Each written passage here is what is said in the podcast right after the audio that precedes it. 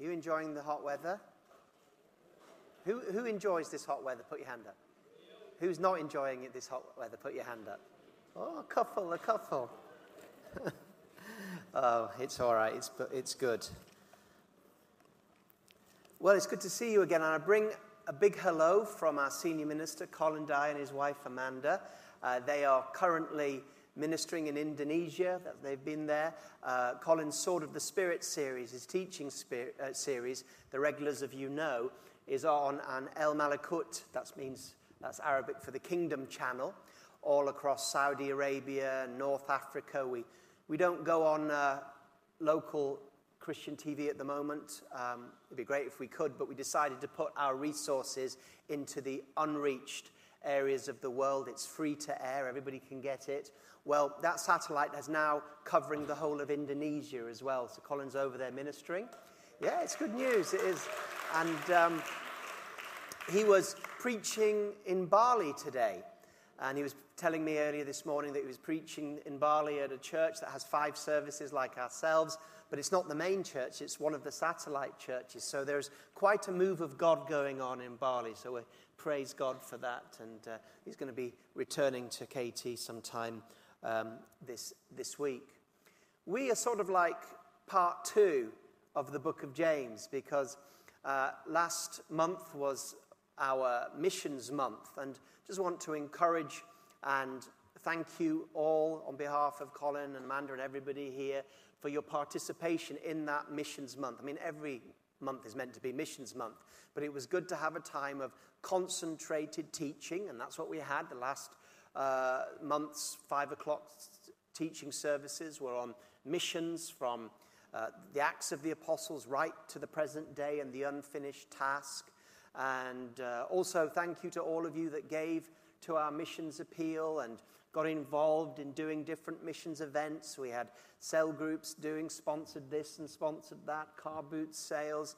You probably saw in the uh, car park that we were having food fairs, and, and many of the people that provided the food for those food fairs, um, the West Indians and the uh, Filipinos and the Indians, they brought the food, but they, they didn't ask for money for that. They denoted, donated the food, and all these things that have been taking place. And we had a goal of fifty thousand pounds. That's what we wanted to raise this autumn, and we've raised forty-four thousand so far. So isn't that exciting? And there's still other things to come in, because we really want to take our missions to the next level, and especially the church planting that we're going to be partnering in in Romania and Algeria, as well as the other areas that were highlighted in our special missions prayer diary, which you can still get from reception if you're interested. But before that, we were going through the book of James, and uh, that's where we're going to return for August. August will see us through that book. And just to sort of like recap, remember, all of our series that we do here at Kensington Temple are all on our website, k t dot org. You go to the media page, you scroll down to series, and then you find the title of the series you want, and that gives it to you all in a row.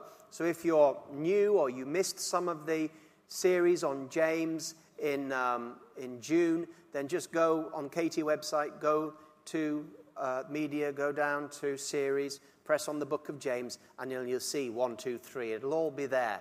And uh, we finished, the last place that we, we finished was looking at taming the tongue in James chapter three. And we're going to look at two kinds of wisdom today from James chapter three and verse thirteen following. Just while you're finding that, remember that the theme of the book of James is how to persevere through trials, right from the beginning. Consider it all joy, brethren, when you face various trials. Why? Because of the benefit of trials that causes us to be stronger in our Christian faith. As we go through trials and come out of trials, we have a testimony. We see the greatness of God working in our lives. If we never had any trials, we'd never see the greatness of God. How can we be more than conquerors in Christ Jesus if we never conquer anything? We looked at such Uh, issues as the most important thing that comes when a trial comes, the most important thing is to have wisdom, the knowledge of what to do and what not to do, and what to say and what not to say. uh, during the trial. Many Christians, we said, are very immature and really could do with reading the book of James, because when a trial hits them, they, they, they go to pieces, or they blame God. And, and one of the temptations, James says, when you face a trial is to blame God and say, why did you do this to me? Uh, when God is good all the time. And so we looked at these issues. We also saw the importance of uh, chapter one, verse nineteen. Be swift to hear, slow to speak, and slow to anger. For the anger of man does not produce the righteousness of God. That has some bearing on some of the things we're looking at today. We looked at faith and works, and putting our faith to work, and the taming of the tongue. So I'm going to read, I know that the passage is from um, James chapter three, verse thirteen, but I'm going to read from verse eleven, just so that we link with where we'd been when we stopped this series for the break. James three eleven, can both fresh water and salt water flow from the same spring? My brothers and sisters, can a fig tree bear olives or a grapevine bear figs? Neither can salt spring produce fresh water. Who is wise and understanding among you? Let them show it by their good life, by deeds done in humility that comes from wisdom. But if you harbor bitter envy and selfish ambition in your hearts, do not boast about it or deny the truth. Such wisdom does not come down from heaven, but is earthly, unspiritual, demonic. For where you have envy and selfish ambition, there you find disorder and every evil practice. But the wisdom that comes from heaven is first pure, then peace-loving, considerate, submissive, full of mercy and good fruit, impartial and sincere. Peacemakers who sow in peace reap a harvest of righteousness. As I've already said, James is speaking to us primarily in the book of James about how to deal with the trials of life. And often during the trials of life, the tests and temptations that come into our lives is how we treat people around us. Uh, something goes wrong at work, or, or some situation uh, comes into your life, and there's going to be people involved. Other people than yourself. Very rarely do you have a trial that just involves you and the devil, or, or you in some scenario that doesn't have other people. And so when you're in trials and facing trials, a lot of the time what God is looking for is how you deal with the people that are part of the difficulties. And that's why he said we need to be swift to hear, slow to speak, and slow to wrath. Unfortunately, with uh, many Christians, They are, they are slow to hear and quick to speak and quick to wrath. We need to know how to communicate. But we also need to know how to deal with people, especially when we're in a situation where conflict is on the agenda. It looks like we're going to end up in conflict with people, or people want to be in conflict with us. After this passage, we'll see in chapter four, verse one, James says, what causes fights and quarrels among you? Don't they come from your desires that battle within you? And so James is here talking about a wisdom. Now, this wisdom that James is speaking about isn't some sort of academic or philosophical wisdom. This is practical wisdom to deal with practical situations in your life. And so, having spoken about the power of the tongue and saying, you know, the tongue Is, is a great evil. If you can bridle your tongue, then you can bridle your life. I mean, that's an incredible statement that James has said. Uh, if you think and meditate on that, as we did earlier, the idea that if you can tame your tongue, then to a very large degree, uh, you'll be in control of your life. Just like bridling a horse. If you have the bridle on a horse, then you can turn the horse whichever way you want. It's just a small bit in the mouth, but it does the job. Just like the picture of the ship with a rudder. A little rudder, but it can turn a great ship this direction or that. So is the tongue. Your life, where you are now and where you will go in the future, is directed by your tongue. You say, no, it's directed by my thinking or my ability. In the end, you'll only go where your tongue takes you. And that's what James is speaking about. And so this is a follow-on from this. This is treating people and how to deal with situations. So he says, who is wise and understanding among you? This is his question. And so our response to this question is, well, do you think you are wise? He's asking us, would you say, oh yes, I think I'm quite a wise Christian. I think I act wisely in the situations that I find myself in. Well, what is a wise Christian? And what is a Christian with understanding? James is going to explain that so that we can look in the mirror of God's word. Do you remember one of the images that James had earlier in his letter was that the word of God is like a mirror. And when we look into the mirror, and that's what we're doing at five o'clock services, we're going to see a reflection. The Holy Spirit and, and the Word is going to speak to us, show us things. But we don't want just to be hearers of the Word. We want to be doers of the Word. Or else we're like somebody that looks in a mirror, sees what's wrong, and goes away and doesn't correct it. So who is wise and who is understanding among you? Well, who is a wise person and who has understanding? And he says this, well, let them show it by their good life, by deeds done in humility that comes from wisdom. So James again is telling us, show me. A lot of the time throughout the book of James, he's sort of like saying, look, I don't want to hear anymore. I want to see. Shut up and show me. That phrase that's um, there behind me, shut up and show me. You might think that's a bit rude, but actually what happened was I was on an encounter weekend with some of the men, and I was speaking on the book of James and on faith that works and faith that demonstrates. And during the ministry time, we had somebody who was um, a rap artist. And, uh, he, and, and during the preaching, I had said, I was trying to get a point across, and I was struggling. And I said, look, basically, James is saying, just shut up and show me. Tired of your words, tired of, tired of your opinions, shut up and show me. And then after that, the guy got up and started rapping, shut up and show me, with the things. And it was, and it's always sort of stuck in my mind. But that, that's exactly what he's saying. And, and quite frankly, again, all right, maybe it's a little bit rude.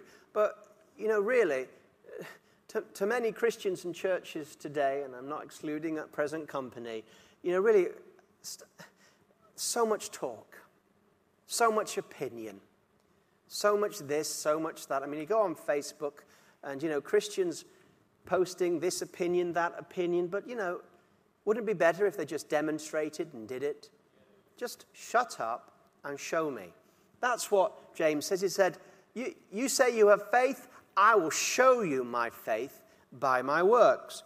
And so with this wisdom, he's saying, you say that you're wise, or perhaps you don't. But if you're wise, show me. Show me your wisdom. I'm not interested in your opinion. I want to see wisdom at work in your life, especially during the testing times with the testing people. And so this wisdom comes from deeds done in humility. So this is an active way of living that we're about to look at. It's not theoretical. It's practical Christian living. It's talking about our character. And it's very helpful because he's going to show us the type of characteristics that we should foster, allow to grow in our lives, and put into practice. And the first thing he says is good works in humility. In humility. What is humility? Humi- humility is not having an inflated opinion of yourself, thinking you're something that you're not. It reminds me of Romans chapter twelve, verse three. Romans twelve, three, where Paul says, I say through the grace given to me, to every person that is among you, not to think of himself more highly than he ought to think, but to think soberly, according to God has dealt to every man the measure of faith. So there Paul is saying, look, don't think more highly of yourself than you should. And we tend to often have two different types of Christians. We have those that, that think too little of themselves. They have low self-esteem. They're, They're always thinking, I can't do this, I'm, I'm a failure, I'm... And they need ministry and encouragement to know who they are in Christ, and that, that with Christ they, they can be more than a conqueror. That's on the one side. But then on the other extreme, we have people that have an inflated opinion of their own spirituality or their own position in the church. And the problem with an inflated opinion of yourself, as Paul says, don't think more highly of yourself than you should, is that most of the people that think too highly of themselves, they're in deception. They don't realize. They actually believe that they are as spiritual as they think. And there's a blindness there.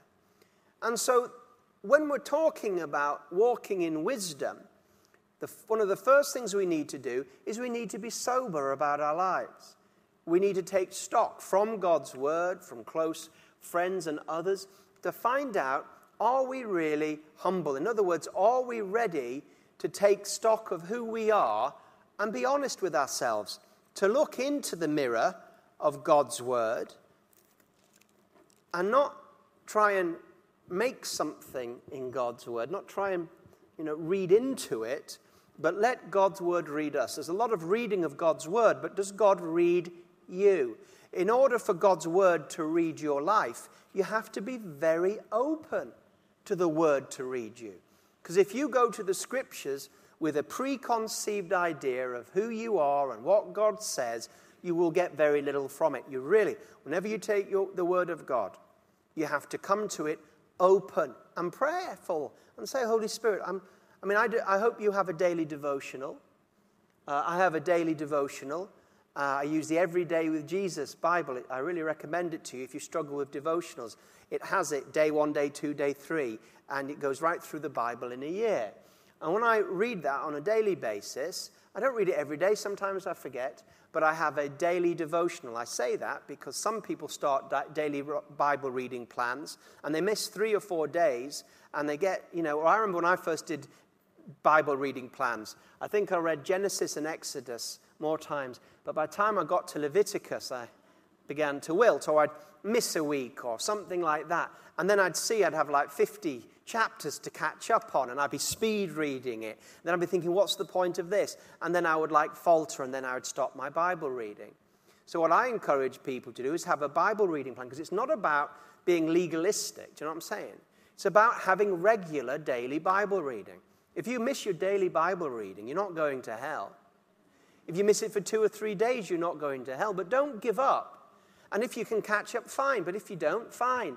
Just go to the day where you are. It's so important. Daily Bible reading is so important because man does not live by bread alone, but by every word that proceeds from the mouth of God. So when I go to the Word of God, every morning when I read it, occasionally I forget or something comes up, but I have a regular Bible reading plan that I stick to. I go to it with openness. You know, I don't go to it and say, I've got a degree from Durham University in theology. I don't go to it and say, I've sat under uh, Colin Dye, uh, R T Kendall, and, and others, and so I, I bring a lot of uh, experience. I don't come and say, I'm a preacher. I just come and I just say, Holy Spirit, speak to me.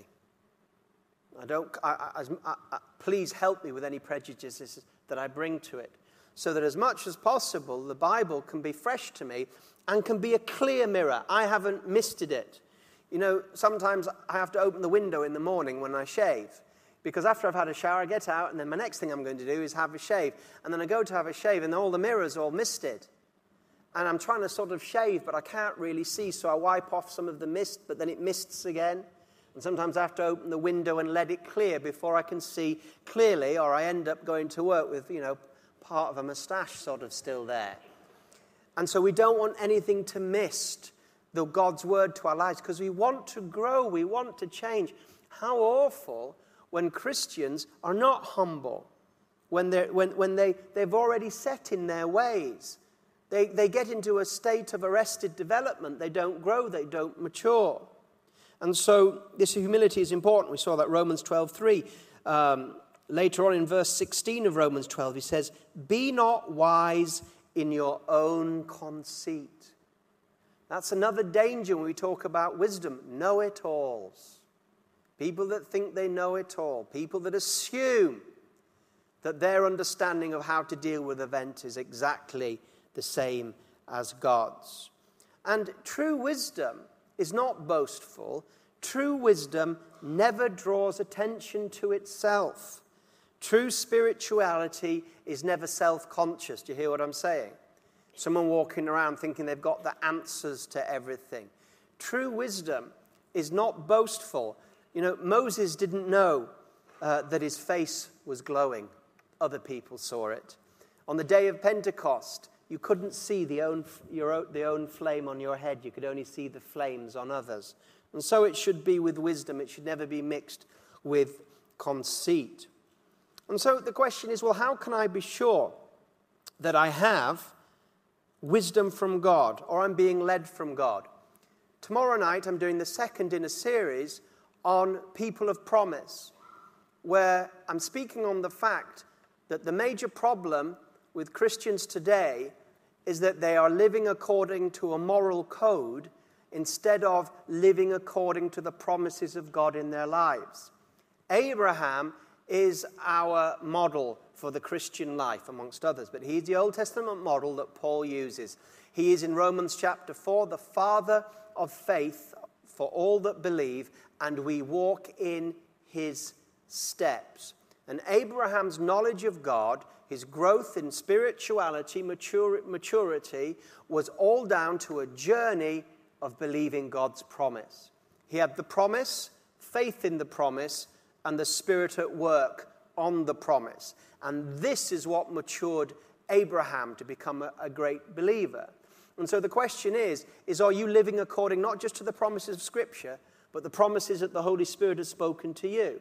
Because if you're not living according to the promise of God and God's rhema word in your life, you, you're not maturing as a Christian. You're just a moral religious person. You may be saved, but you're just going on being moral.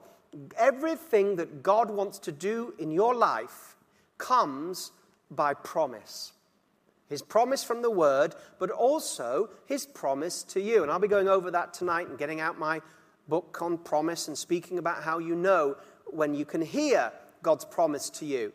But the question is, how do we get ourselves in a place where we know that God is speaking to us?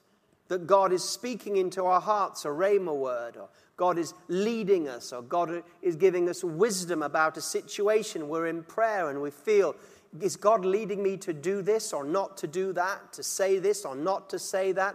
Here I am in a trial. I'm praying for God's leading and God's wisdom. How do I know this is from God? How do I know God is speaking to me, that it's not just myself or that I've missed God? Well, here is some help from us.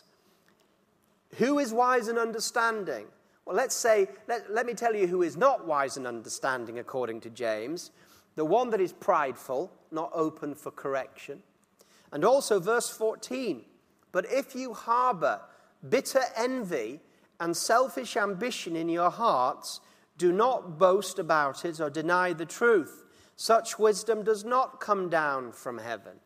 So straight away, I can tell you that if you are harboring bitterness or envy or selfish ambition in your hearts, then whatever you think you're hearing from God or whatever wisdom you think you've got, you've not got it.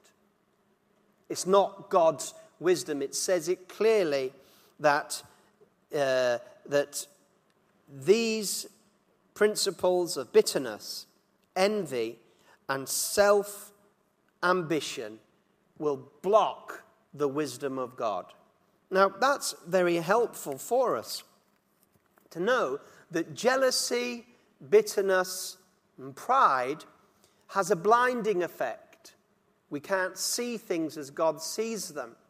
Jealousy, bitterness, and pride also stop us from hearing what God is saying. And you say, oh, well, what happens when I feel jealous? Or what happens when I, I feel bitterness in my heart? Or, or what do I do? Well, there's going to be times when you, you feel those emotions. And often when we're in a situation and Obviously, this was happening to the churches that James is writing to, because we see there's fights and quarrels in chapter four. What's happening? With, what is the source of these fights and these quarrels? Well, really, it's jealousy and bitterness. And in a situation, if we feel, well, let's take jealousy for the first, first, um, the first situation. If we, if we look at jealousy, and uh, jealousy is really wanting to have what other people's have. It's wanting to be superior. It's wanting to have what they don't, don't have. It's wanting to put yourself in place. So when you look at somebody and you want their position, or you're jealous of what they have, or are jealous of a friendship, or anything like that, and, and you want that, and sometimes that, that causes people to, to take a course of events to remove that person, or to deal with that person, or, or they're jealous for what they've got. They believe it's rightfully theirs, or that, that promotion was meant to be mine, or this was me- I should have that, I should be that, I should have that favor. Uh, think about Joseph's brothers. They were all jealous of Joseph because of the favor on his life. Don't be jealous of people's favor. Where God gives favor, you bless it.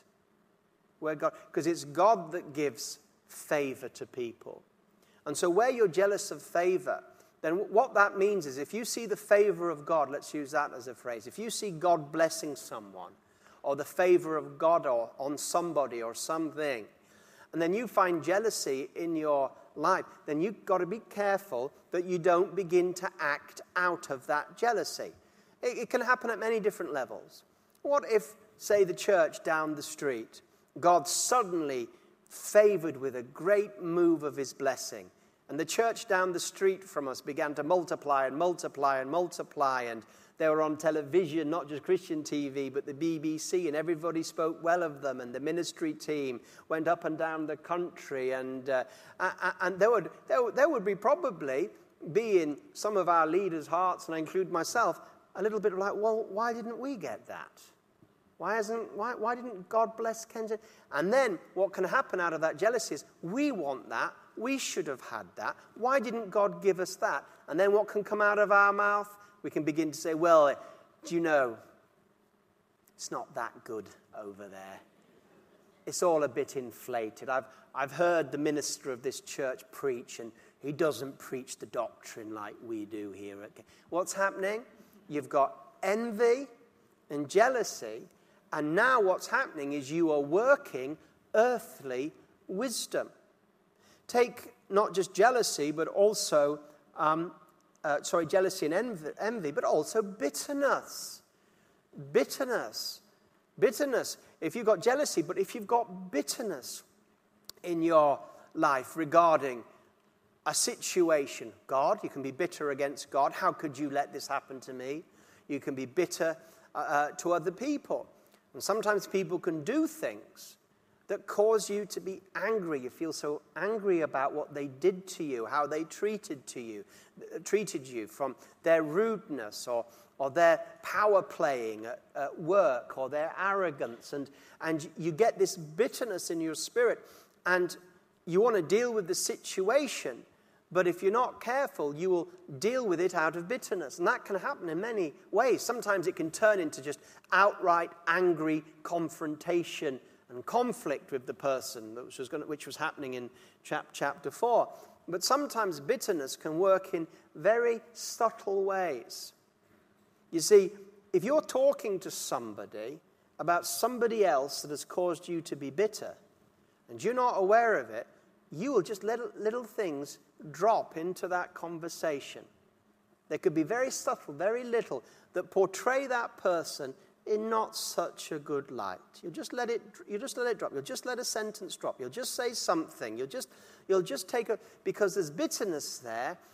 It'll just come out, and that, of course, can work in people's people's minds. In office politics, anybody ever been involved in office politics? You see this at work, don't you? Jealousy, Someone got a rise, someone got a promotion, someone, someone's, someone's the boss's pet, someone's, you've got this jealousy working in relationships, and that jealousy trying to take, from, take away from that person that has it, or if you can't take it, then somehow speak ill about them, bring, bring them down. Or there's a bitterness that's going on.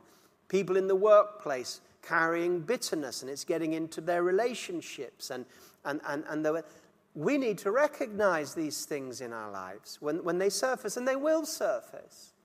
You, there will be times when you feel annoyed, bitter, when there's someone you just don't like, and you don't like the way they've treated you. It's going to happen. There will be jealousy. There, w- there will be that sense of, oh, I don't want that person to have what I, I really want to have. Or, or if you're in a position of authority uh, in the workplace, or even um, in the church place, somebody underneath you being blessed more than you, and you begin to feel threatened. That's the same thing, bitterness and envy. You feel threatened, and then you begin to operate in ways to remove the threat by the bitterness coming out in you, by dropping little things, by, by speaking against the person, however brashly or subtly. And so when we're in these situations where uh, we have these people problems, you're going to have these emotions come. And you know, the emotions can come, but the big thing is, do not operate out of those emotions. The bitterness, the jealousy, um, don't operate out of that. What you have to do is you have to take those things to God, because wisdom from God is not from the earth, is it? If there was no God and no heaven, then you just got to get the wisdom that's there. But wisdom from God is from heaven. And so that means when we deal with situations, we have to take our bitterness or our, our, our, our, our, our how we how we feel we've been treated. We've got to take that to God. And we've got to work this out before the throne of God. And we've got to say, Lord, let your will be done in this place. Lord, give me the strength to do it your way, not to hit back and fight back. Now, that doesn't mean that you ignore the situation. I'll come to that. You never ignore a situation, but it's what you do or don't do. It's what you say or don't say in that situation that is either wisdom that is earthly, sensual, selfish, uh, envious, prideful, or bitter, or it's words and actions that come from heaven. If you harbor bitter envy and selfish ambition in your hearts, do not boast about it or deny the truth. You see, it comes out of the mouth. So you begin to speak ill of people. You begin to speak about the person you're envious, or the person that's that's hurt you, or the person that's slighted you, or, or the offense that's in your heart. And then what happens is the offense begins to dictate your actions. The uh, envy begins to dictate your actions. The bitterness begins to dictate your actions. You know what I'm talking about? Not just in our lives, but you can see it in people. And their actions, their reactions, their speech, the things they do and the things they don't do. In their court, in this situation, they're angry, they're bitter, they're, they're, they they feel slighted, and their whole actions and words in a certain situation are motivated by these emotions, and these emotions, if acted upon, are earthly, sensual, wisdom, flesh from below. I'm not saying you don't have those feelings. The only way to deal with such feelings, when you're really annoyed with somebody, the only way to de- the only way to deal with it is to take it to God, and to keep taking it with God until you have a breakthrough. I remember many years ago there was a very difficult situation that I was facing, and uh, it revolved around a particular individual. And in my mind, I thought, God, get rid of him. Get rid of him, because this guy is a bad guy, and it's not going to go well, and I need you to remove that. So what was happening? Well, I had bitterness against this person. Now, whether whether or not the person was right or wrong, you see, if bitter if bitter envying is ever in your heart, then you are wrong, whatever you do even if in the overall things you're right. Do you hear what I'm saying? So even if you've got a general co- correct concept of what's going on, if you've got bitterness in your heart or envy being in your heart, you're wrong anyway. You hear what I'm saying? So, and, and so I was saying, so whether I was right or wrong, I believe I was right, generally speaking. I was right in my, in my, in, in my view, but I was totally wrong in my wisdom. And so I've, there was many times when there was temptations to utilize whatever powers and authorities and, and relationships I had. There were opportunities to actually help that person on their way. Do you know what I'm talking about? Now, that is not the wisdom. I didn't do that, but that I, had, I found it very difficult. And so what did I do? When this person, when I was so concerned about the destructive capabilities of this person, I couldn't sleep at night, that I couldn't pray, that it was buzzing around in my mind, that whenever I saw this person, I'd already made up my decisions, so where, so everything I saw just reinforced what I saw, because I was looking for it. And even things that if somebody else said or did, I wouldn't even think. Because they said it, I took it personally. Do you see what I mean? And even though, generally speaking, in the end, I, ha- I had seen something there, the wisdom with how to deal with it was the problem. Because I, I wasn't going to be fair. I, I, I, was, I was bitter. I was, I was concerned. And although I was right, may have not been, but I was, in the end, although I was right, I was wrong. And what's the point of being right when you're wrong? You know what I'm saying? What's the point of having an accurate impression of something that's going on if you're dealing with it like the devil would deal with it? Such wisdom does not come down from heaven, but is earthly, soulish, or sensual, demonic. This is a picture of manipulating tactics, where you are using the manipulations of the world to get your way without reference to God. You're not thinking of the person, whether they're right, wrong, good, bad, nasty, nice. You are, you are manipulating them with the ways of the world, and it has got nothing to do with heaven. You see, when you're in these situations, your motivation is everything. It's not just what you do, it's the motivation by which you do it. And God looks at the motivation. In that particular situation, actually, God gave me a word. This is why we need to hear. God gave me a word. And in that word, God spoke to me. And, and, and at the time, I think, is this you, God, or is this not you? This is the problem. If you're bitter, then, you know, Lord, remove him. You bet I'll remove him. Thank you, Lord. Just glad we're on the same page as usual. But I believe God spoke to me.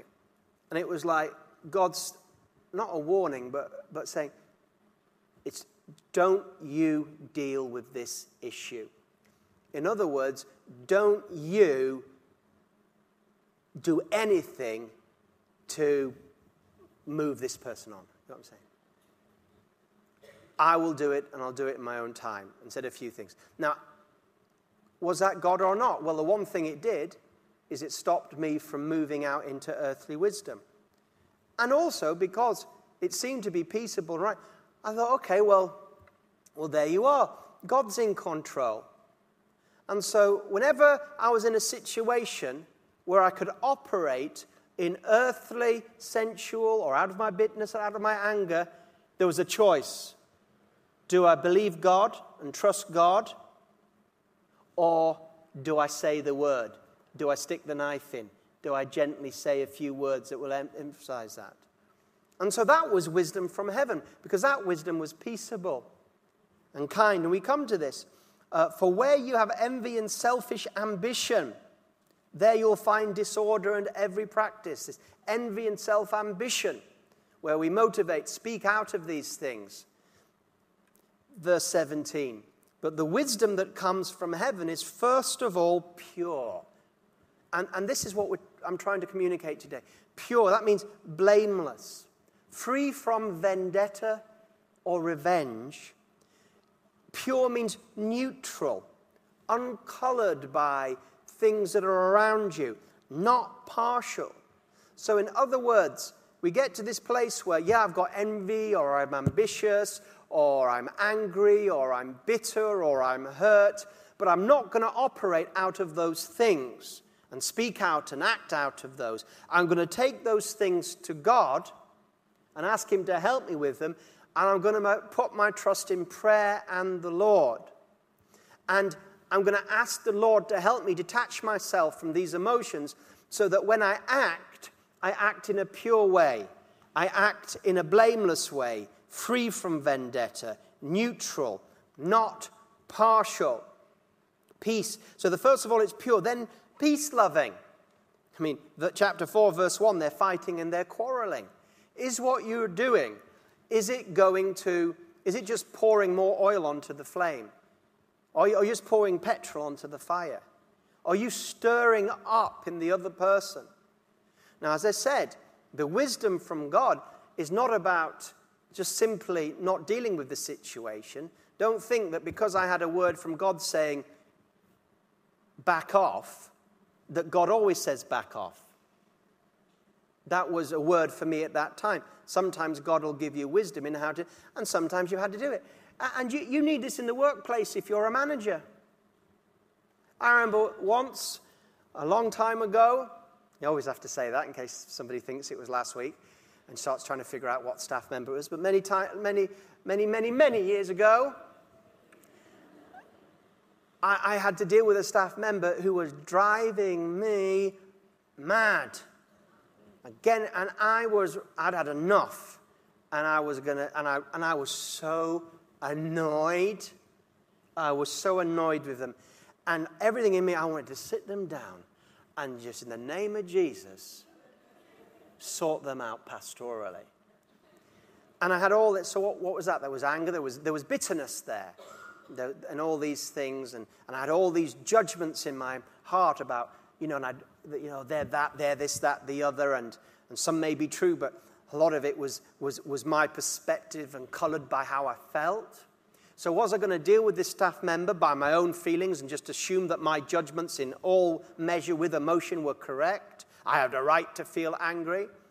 No, what I had to do is I take it to God, and I had to take out the heat and the passion, and I had to detach myself and get to a place of blamelessness, of neutrality, of peace-loving, where I could say, look, what are the facts? You know, so often when Christians argue, the facts go out of the window. He said, she said, I believe, well, this, that, and the other. Well, what are the facts? And I had to come back down, not the facts colored by my emotions and reactions, but the plain facts. Uh, God once spoke to me a word. It's actually a very, a very... very good book. It's the title of a very good book um, on, on leadership. Um, not a Christian book, but it's still a good book. And God spoke to me through this title. Bang, he hit me. And, and he said this to me. Lions don't need to roar. Lions don't need to roar. In other words, you don't have to shout, you don't have to get angry in order to properly use God's authority. Okay, so if you're a boss here today or a manager, lions don't need to roar. And sometimes we roar because we feel we're losing control, we feel it's going wrong, we don't know, we got the emotions and, and you know, I'm the boss, so I'll roar. Lions don't need to roar.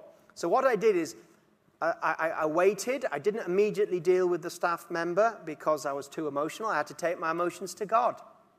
It took me a while to settle those things down and see it in the perspective of the kingdom of heaven. It wasn't the be-all and end-all of planet universe at that time. Calm down by taking it to God in prayer. And then what I did is I thought, well, what are the actual facts and what needs to be addressed and how can I help the person grow in these areas? And just deal with the facts, not all the impressions. And then I brought the person in, sat them down, but what they couldn't see is I'd placed behind them the book with the title, Lions Don't Need to Roar, just in case, just in case they started getting me annoyed, you know, getting over defensive, or get, and then I just lose it. So I put, Lions Don't Need to Roar. So I sat down and calmly dealt with the issues, and by the end of it, the response was good, the relationship grew, and things went on. Now, that could have gone very differently, believe me, you. And so peace-loving, considerate. I was out for a peaceful. I needed to deal with the issues. I wasn't going to walk away from the issues. Listen to me. God's wisdom is to deal with the issues, not to say, oh, well, I won't deal with it. And some Christians are always in there fighting and bashing and asserting their authority. Other Christians do the opposite, and I better bring to a close. I can pick this up next time. Other Christians just say they just shut off from it. Some of them just leave the church. There's been times, Katie's a busy church, there's been times where, you know, somebody, I haven't seen someone for ages in the congregation, but then, you know, the busyness, and then sort of like three, four months, they suddenly appear, I haven't seen you for ages, where you been? Oh, I've been at H D B. Oh, what are you going to H D B for? Oh, the Lord led me there. Okay, who did you fall out with?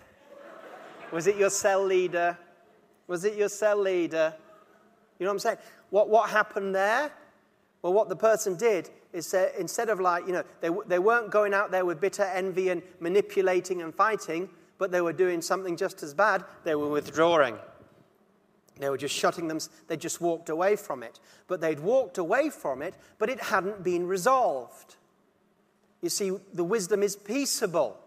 It's looking to resolve things. I mean, it takes two to resolve something, but you can be the one that, that gives the opportunity to do that. It's peace-loving, full of mercy. Not justice, but mercy. Now, we want to deal justly and fairly with people, don't we? But actually, more than that, we need to, we need to deal with them with mercy. Because so many times what happens is you get people who are saying, I want justice. I want justice. I want this person punished. I want this person dealt with. I want this. I want you to apologize. You know, people, people sit now, I want an apology. Grow up. Grow up. You want an apology? I wonder how many apologies God wants from you. I, well, I demand an apology. You're dealing with somebody with your understanding of justice. I want them to own that they're wrong. I want them to apologize that they're wrong. I want justice. Well, with the measure you judge, so you'll you show, shall you be judged. What we want is mercy. Mercy. To treat people as they aren't to be, as they don't deserve. To treat people as they don't deserve. Bitterness treats them as you think they deserve, but mercy as they don't deserve. And one thing I've learned is that if you are open and merciful with others, God will be open and merciful with you. But I've seen over the years where people stand on their rights, want justice, and begin to do that. God says, all right. That's, that, that's your standard of dealing with others? I'll deal with you in the same, in your daily life. Not a good place to be. And then finally, peacemakers who sow in peace reap a harvest of righteousness. You see, whatever you sow, we reap. We know that's a principle in Scripture. Because if you sow to the flesh, you will reap from the flesh. And this sensual, earthly uh, uh, um, wisdom is simply the works of the flesh in Galatians five. It's the works of the flesh in Galatians five. That's what he's talking about. Whereas this wisdom is like the fruit of the Spirit in Galatians five. Love, long-temperedness, all these types of things. And so God wants us to deal with the issues. We don't, we're not running away and denying them, or we're not getting in there kicking and fighting and screaming. What we're doing is we're going for wisdom from above. And, and we're going in the Spirit of God and the Spirit of peace. And what you sow, you will reap a harvest. In other words, when we begin to move in this type of wisdom, these things, and, and look at the things that we've addressed today, sooner or later, it's going to come back to you. You see, you, you can deal with a situation by the, such principles in the Spirit of God, and even if it's not resolved, you have peace because you know that you did it right before the Father. Remember, your life and the way that you live it is all about what the Father thinks, not what other people think. I'll close on this. I know I've gone five minutes over, but I don't normally.